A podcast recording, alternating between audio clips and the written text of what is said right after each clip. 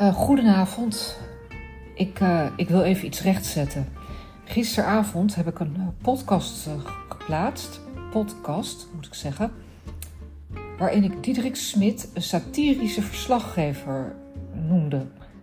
Ik wist op dat moment al dat ik, dat ik verkeerd bezig was. Het, Diederik Smit is een satirisch verslaggever. Satirisch. Ik weet ook niet hoe een taalnatie als ik zo'n fout kan maken. Diederik, het spijt me. Je bent satirisch verslaggever. Ik zet ook graag de puntjes op de i. En uh, ja, ik, uh, ik heb er de hele dag over na lopen denken of ik dat moest corrigeren, of ik erop terug moest komen. Nou, ik ben erop teruggekomen bij deze, deze met een N op het eind.